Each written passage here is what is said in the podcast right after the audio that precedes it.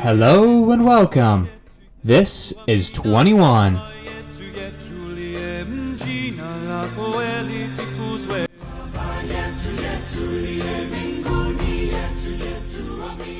Episode 5.5 Inspiration. Welcome back to 21, everybody. Last week we concluded our visit to the fifth wonder on our list, the Great Pyramid of Giza. The massive megalithic structure has held the world in awe and respect since its completion more than 4,000 years ago. But as impressive as the Great Pyramid is, it is far from the only pyramid constructed in early Egyptian history. There were, in fact, two other large, impressive pyramids constructed before the Great Pyramid. Both of these pyramids are smaller than the Great Pyramid of Giza. Pretty much every other pyramid in the world is. But these pyramids are unique in their own ways. As you may have guessed by their names we mentioned last week, they were built slightly different than the pyramids of the Giza Plateau. Those pyramids had smooth sides and were very straight. The step pyramid and the bent pyramid might not be as aesthetically pleasing as the pyramids of the Giza Plateau, but that does not mean that they are not impressive feats of engineering and architecture. The older of the two, and one of the oldest pyramids in the world, is the step pyramid of Djoser at Saqqara. We touched on this pyramid briefly a few weeks ago when we introduced the Great Pyramid, we didn't go into any of the details about the pyramid itself there, because we're going to do that here now. As usual, it started with a king. Pharaoh Djoser was the second king of the third dynasty of the Old Kingdom of Egypt. We know very little facts about the reign of Djoser. He was thought to be one of the sons of the last king of the second dynasty of the Old Kingdom, Pharaoh Khasekhemwy. His mother was Queen Nematap, and his wife was probably his half sister, Hetephernebti. Family marriages like that were common in ancient Egypt. It ensured that the successors of the pharaoh would have as much royal blood as possible, giving them the strongest claim to the throne. It is believed that Djoser succeeded his brother Senauket to the throne. But this proposal is disputed because Senauket appears very seldomly in the historical record. There is no doubt about Djoser, though. He was an ambitious pharaoh who constructed numerous monuments, complexes, and of course, his famous step pyramid. But what separated Djoser from the pharaohs before him was that he was the first pharaoh to attempt to build his projects out of stone rather than mud or clay. Up until then, clay and mud were the usual construction materials in Egypt. But Djoser wanted something that would not only last longer, but look prettier. The length of his reign is the only thing about his reign that we are unsure of today. It was originally thought that he reigned for about 20 years. But, considering how many monuments he ordered and were constructed, some historians believe that his reign was longer, closer to 30 years. However long his reign, Djoser was one of the most well liked and respected pharaohs in Egyptian history. More than 2,000 years after he died, during the Ptolemaic dynasty of the 1st century BC, the Egyptians erected what is called the famine stela. As we mentioned briefly a few episodes before, stela were usually erected to tell a story. This stela tells the story of how Djoser saved the Egyptians from a famine by restoring the temple of the god of the Nile, Khnum. Once his temple was restored, the god of the Nile returned the Nile to its usual self, thus saving the Egyptian people from drought and starvation. Despite the obvious numerous other accomplishments of his reign, the one that had the longest lasting effect on the Egyptian civilization, and thus the world, was his tomb at Saqqara. Unlike the Great Pyramid of Giza, the construction of the Step Pyramid did not go nearly as smoothly. In fact, it occurred through several stages throughout Djoser's reign. Imhotep, the vizier of Djoser and the architect behind the Step Pyramid, came up with the idea of stacking mastaba tombs on top of each other, progressively getting smaller to form what would become the step pyramid. As we also discussed a few episodes ago, mastaba tombs were a rectangularly shaped funeral structure built over a tomb which would be underground. The first mastaba that Imhotep designed was 6 meters, or 20 feet tall off the ground. But Djoser was unimpressed by this and wanted to go higher. The original mastaba was also originally square rather than the usual rectangle. Why Imhotep made this change, we will never know. Perhaps he knew that square shapes were easier to build pyramids with than rectangular, or that they were more aesthetically pleasing. Perhaps he just wanted to signify that Djoser's mastaba was different than the rest of the tombs in Egypt. Nothing says different or important more than going away from the status quo. Either way, what Imhotep and Djoser came up with would serve as the inspiration for the greatest construction project in the known world. Egyptologist Miroslav Verner describes how the tomb went from a traditional mastaba to a pyramid. Quote, a simple but effective construction method was used. The masonry was laid not vertically, but in courses inclined toward the middle of the pyramid, thus significantly increasing its structural stability. The basic material used was limestone blocks, whose form resembled that of large bricks of clay. As the pyramid grew higher and higher, Imhotep began preparing the burial chamber for the pharaoh. As we saw with the tomb of Queen Meresankh, traditional mastabas for members of the royal family were decorated elaborately. This was a tradition that went back as far as we know of and continued all the way up to the decline of Egypt in the 1st century BC. It is highly possible that Queen Cleopatra, the last queen of Egypt wherever her tomb lies, is decorated the same as the pharaohs of old. Now, whether or not she's buried there is a whole different question. But what made the tomb of Djoser so different from the other mastaba tombs in Egypt at the time was that his tomb was made of stone. The engravings and decorations were no longer carved into mud and clay as they were on the tombs of old. This was the dawning of a new era in Egyptian construction. Historian Marc Van De Mieroop made this comment about the step pyramid at Saqqara. Quote, Imhotep replaced in stone what had previously built of other materials. The facade of the enclosure wall had the same nine inches as the tombs of mud brick.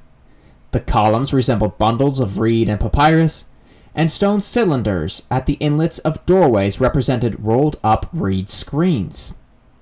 Much experimentation was involved, which is especially clear in the construction of the pyramid in the center of the complex. It had several plans with mastaba forms before it became the first step pyramid in history, piling six mastaba like levels on top of one another.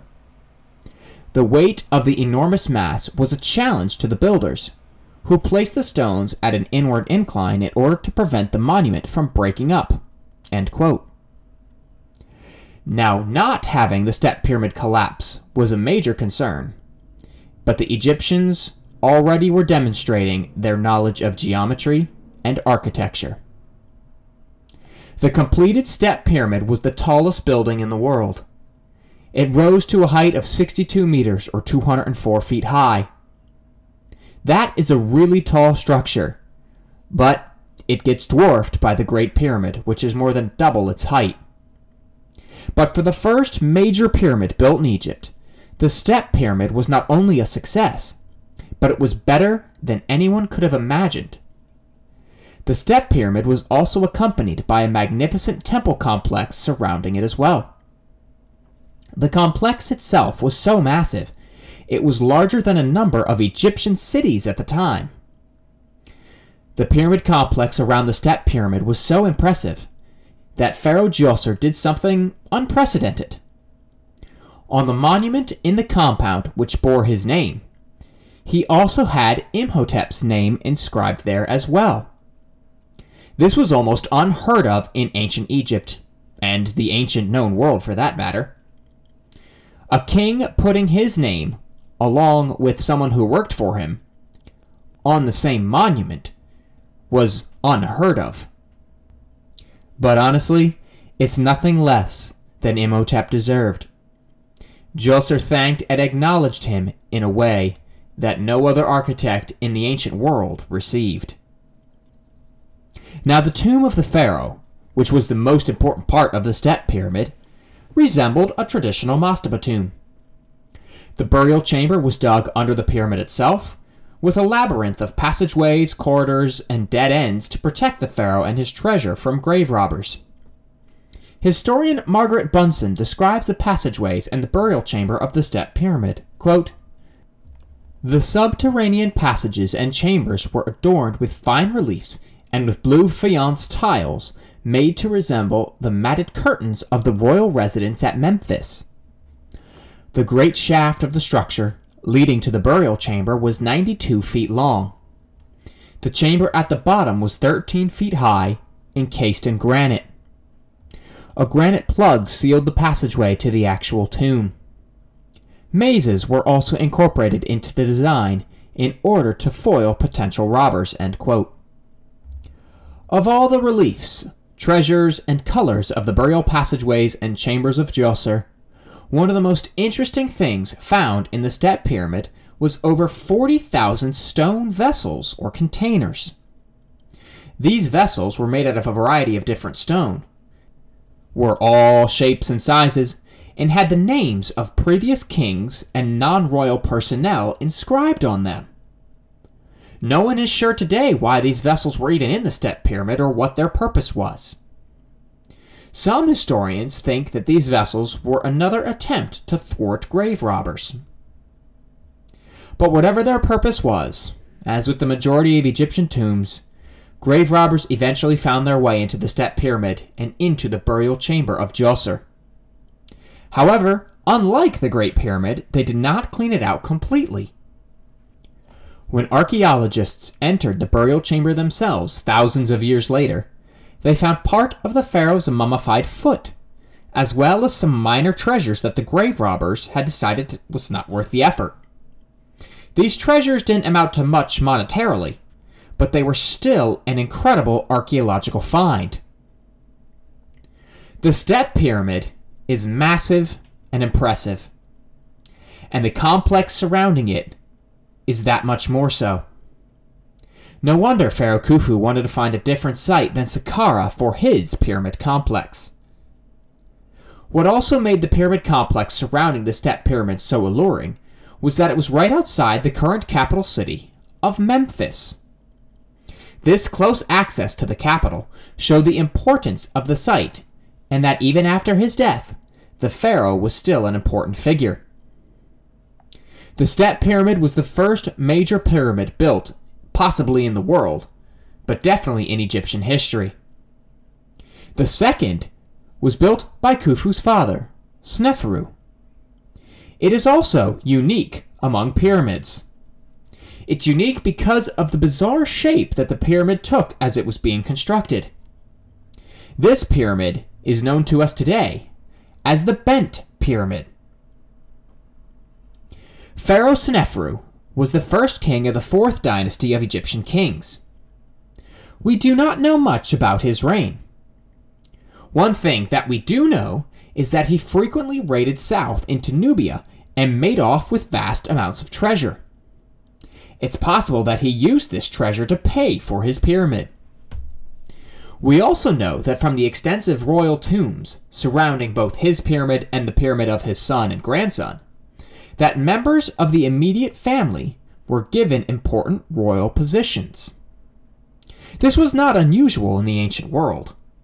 If members of your family held the majority of positions of power in the empire, then there was hopefully less of a chance that they would betray you. This was certainly not a guarantee, but chances did grow in your favor. But by far his most impressive and longest lasting contribution as pharaoh was his construction of his pyramid. He wanted to continue the development of pyramid construction based off the step pyramid. But he also knew that he had to pick a different site from where the step pyramid and its complex was. So Sneferu chose Dashur, a site 24 miles south up the Nile from modern day Cairo. Construction of this pyramid began around 2600 BC. But an interesting fact about the Bent Pyramid is that it was not the first attempt at a pyramid that Sneferu had made. The first attempt had collapsed during construction. Little facts like this remind us that while the Egyptians were brilliant architects and designers and builders, they were far from perfect. They did fail. But something that I was wondering when I first was reading about the bent pyramid was why it was called that. Like, what about it was bent? And then I saw some pictures of it and I understood. For reference, I put some pictures of both the bent and the step pyramids up on the website. But what gives the bent pyramid its name is the fact that the angle of incline of the sides of the pyramid changes about a third of the way up the pyramid.